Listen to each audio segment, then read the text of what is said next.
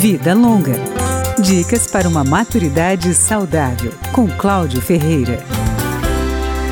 O testamento vital é um documento no qual uma pessoa lúcida deixa claro como ela gostaria de ser cuidada quando estiver com uma doença incurável e terminal a advogada Luciana Dadalto dá exemplos. Mesmo pessoas que não têm uma doença, o testamento vital é um exercício de possibilidade. Então ela vai ter que dizer lá, olha, se eu tiver com um câncer terminal, o que eu quero e o que eu não quero. Se eu estiver com uma doença neurodegenerativa, o que eu desejo e o que eu não desejo. A advogada recomenda que um profissional de saúde auxilie a pessoa a redigir o testamento vital. A ideia é detalhar ao máximo os tratamentos e procedimentos a serem aceitos ou recusados. Como o Brasil ainda não tem lei específica sobre o assunto, uma assistência jurídica também pode ser útil. Existem vontades que podem colidir com a legislação já existente no país. Então, o advogado vai ajudar a pessoa que quer manifestar a vontade a colocar no documento as disposições que não são contra o ordenamento jurídico brasileiro.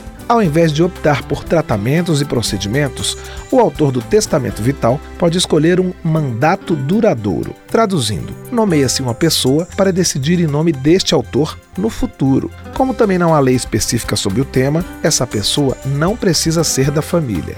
Segundo a advogada Luciana Dadalto, já existem algumas decisões judiciais que consideram que a vontade de uma pessoa lúcida prevalece sobre a vontade dos familiares. Também existe uma resolução do Conselho Federal de Medicina sobre o testamento vital. Portanto, uma contestação deste instrumento só acontece se a família conseguir provar que o paciente não tinha discernimento para tomar as decisões sobre os rumos da vida dele. Vida Longa, com Cláudio Ferreira.